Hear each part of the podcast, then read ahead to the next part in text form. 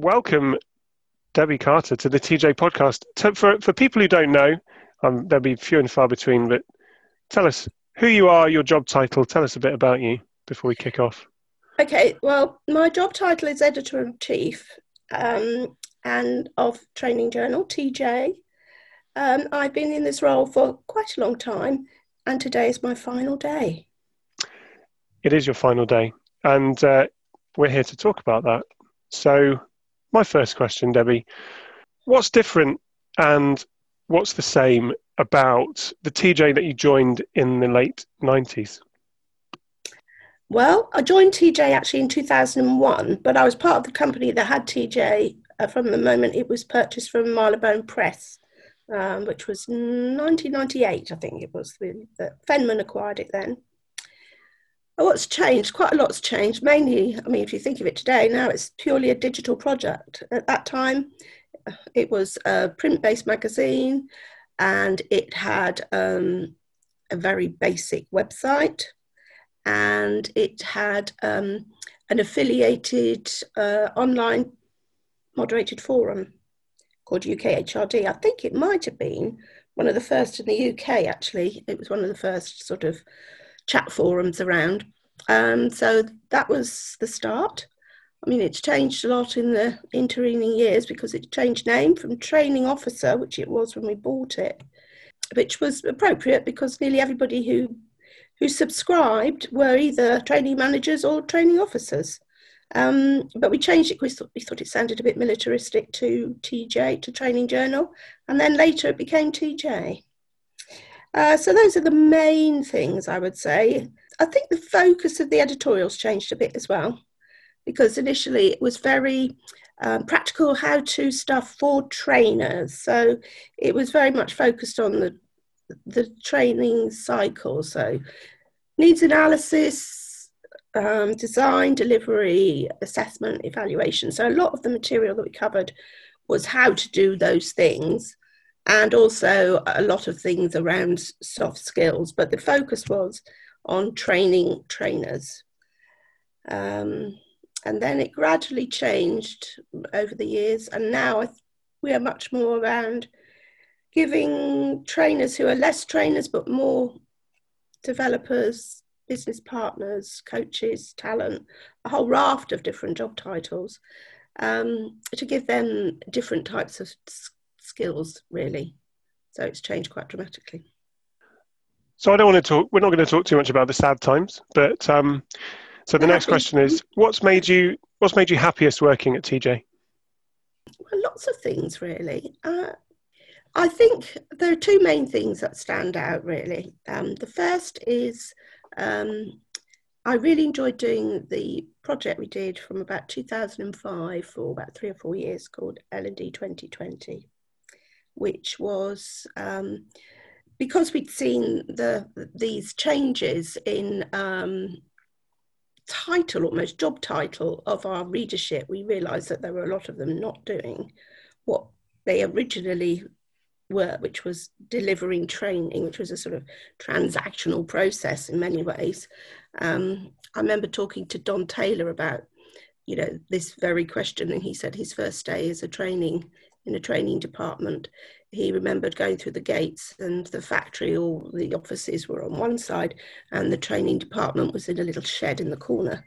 And that was very much really how training was 20 years ago it was not embedded in the business. It didn't really, it just was an order taker for for line managers, but that was clearly changing because we were getting titles like business partner and whatever. So we started to look at that we did a bit forward um, scenario planning and what what would it look like. And actually, it was called L and D 2020, which is quite ironic, really, um, given what's happened in 2020. But actually, I think 2020 has been the tipping point that has actually made a lot of what we were talking about happen. Um, so it, it's been forced on us by a pandemic, but we did say that you know learning was going to be very much driven by technology, and it's going to be around you know um, understanding learners. So it's around um, neuroscience, psychology, well-being, all the things that people are talking about now. So um, yeah, so it was a very, very rewarding project. We also did a lot of focus groups around what was emerging, and that was a great way of actually um, touching base with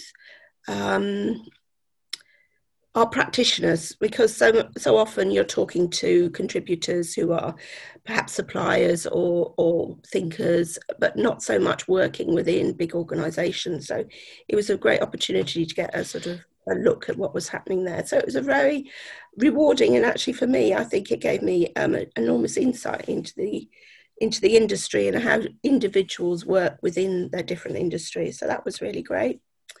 The second thing I I find great about working at TJ was actually the people. So not just my colleagues. I had some lovely colleagues. You know, I've had so many over the years who have been marvelously supportive and kind. But um, actually looking at it from a bigger picture, um, as a permanent wheelchair user who has been in the world of work since late 1970s, um, it was really refreshing to go and work for um, Fenman and subsequent companies and going out to events and meeting people in the industry because they were so inclusive. I didn't feel like I didn't belong, whereas in a lot of organisations before that, it was very difficult to to make your mark because you couldn't join everything because things were always very difficult and maybe there wasn't the support around then that there is now. But for whatever reason i think because hr and l&d tend to lead the the inclusion and diversity agenda they are probably more in tune with connecting with people than perhaps your average engineer in a radio factory or whatever. You know it's just it's just a that that for me was quite an eye opener because um, then maybe it's the world generally has changed, but I don't think it has as much as um, I think it should have done. Mm. There are still big big um, barriers to inclusion, so it was about that, but very much about you know feeling feeling part of of something, and L and D people made you feel extremely welcome. They're very generous with their time and their thoughts and their ideas. I suppose those are the two main things, John.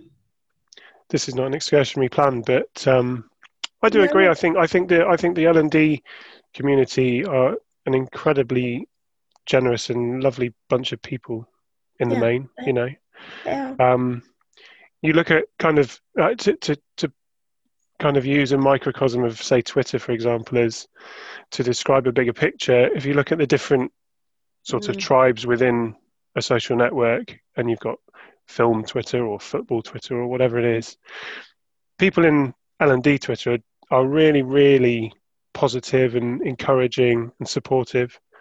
I think that's mm. that's really good. Yes, I, you know, I think that's it, and I. I do think it's around they, they they must gravitate because they they um they care about people, um, and it's really nice. I mean, I've I'd worked in um, the Legal Services Commission before that with solicitors and barristers, and they're all adversarial. So you just spent all your day, even with, I'm, I'm not talking about being disabled, but your whole day was spent, you know, they didn't, they weren't collaborative. They didn't want to listen. They just wanted to shout at why their client needed to have legal aid right there and then. And no matter what you said about how you couldn't do it because there were certain rules that meant you couldn't do it, they just would just, you know, because that's their, their way of working generally. Apologies to all the nice barristers out there, but uh, well, I know, I know what you mean. Like that, but there were quite a few in the yeah. 19, well, the early 80s who were, you know, there were lovely ones as well. Don't get me wrong, but a lot of your day was mm. actually taken up in. But like any customers, uh, you know, it's a customer service environment almost, you know, professional yeah. services. But yeah, sorry about that. You can That's edit okay. that out if you like. That's fine. It's your interview. Um, okay, next question. What would you What would you do away with from the world of L and D? Uh, it could be a piece of terminology. It could be an entire area of the training industry, if you want. What's What's not What are you not a fan of so much?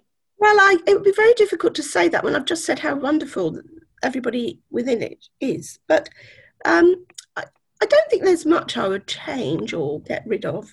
Um, I do think that they have a they love models and acronyms, and I find sometimes find those a little bit strained, tenuous at times. Particularly, you get articles come in, and it's the the 17 P's of coaching or whatever. I mean, that's an exaggeration, of course, but you know that type of thing.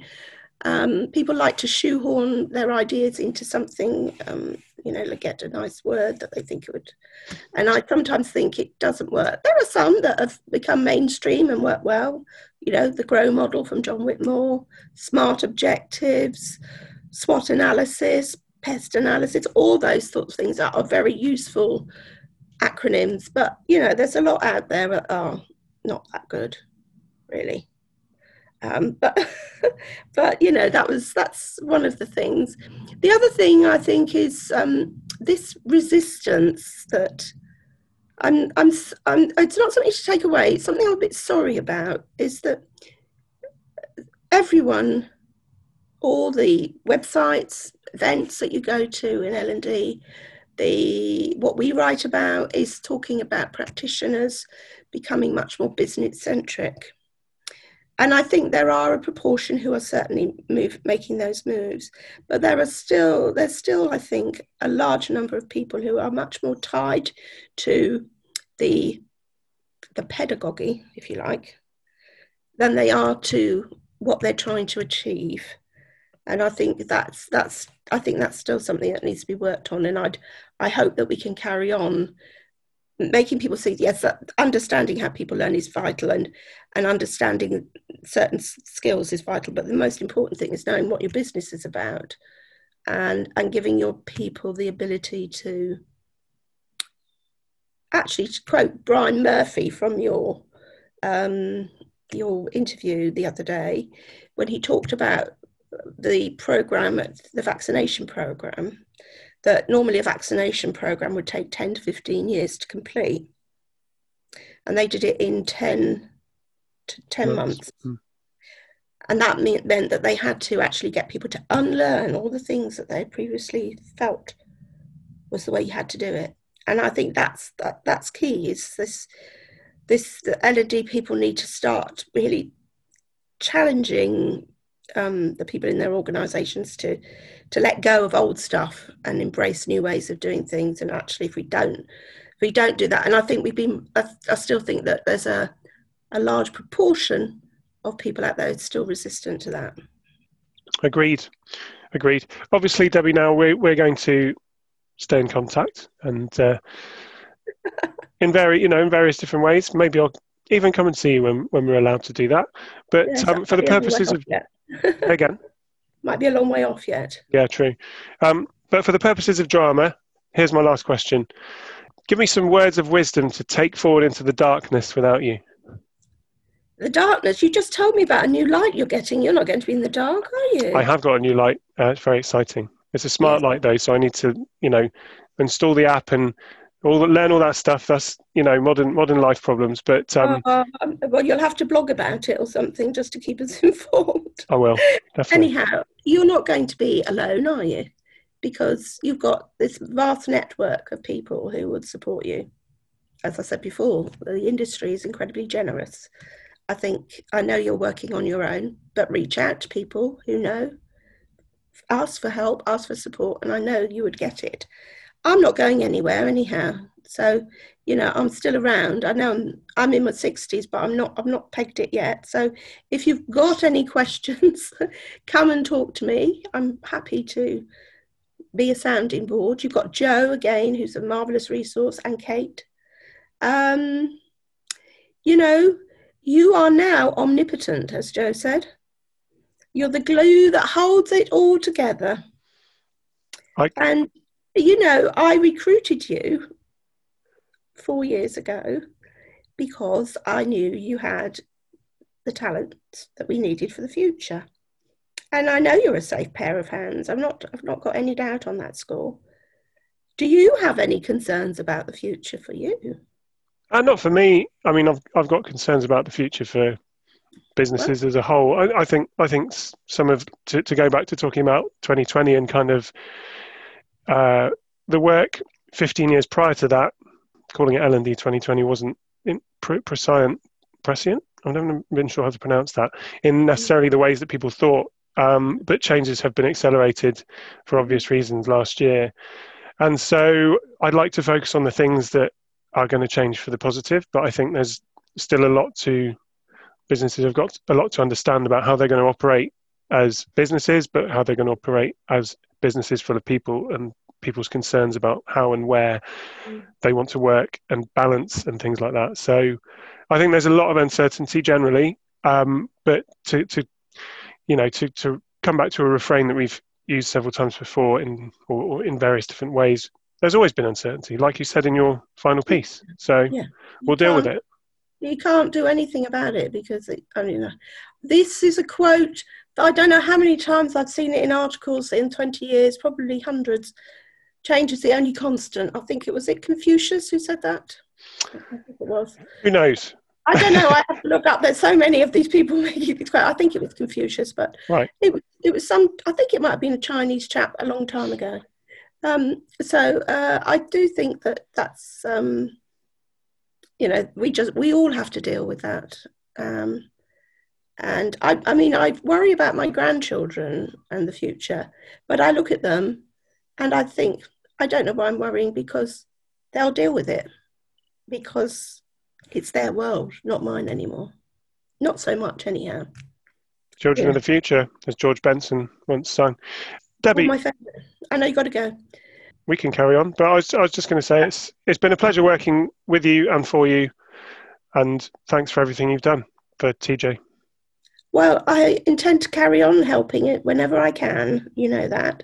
Um, it's been a joy. I've loved it. Everybody's been so supportive, so wonderfully innovative in their approaches. You know, see all sorts of things over the years. I've met so many lovely people, famous and not famous. Have I met anybody infamous? No, I don't think so. Um, but no, I've, um, it's been a it's been a, a real privilege, as I said before. I've enjoyed it immensely, and thank you, John, for giving me the opportunity to um, to say goodbye properly. Well, no problem. Um, I'm sure we'll be talking in a couple of days anyway, but for now, it's been a pleasure. Bye bye.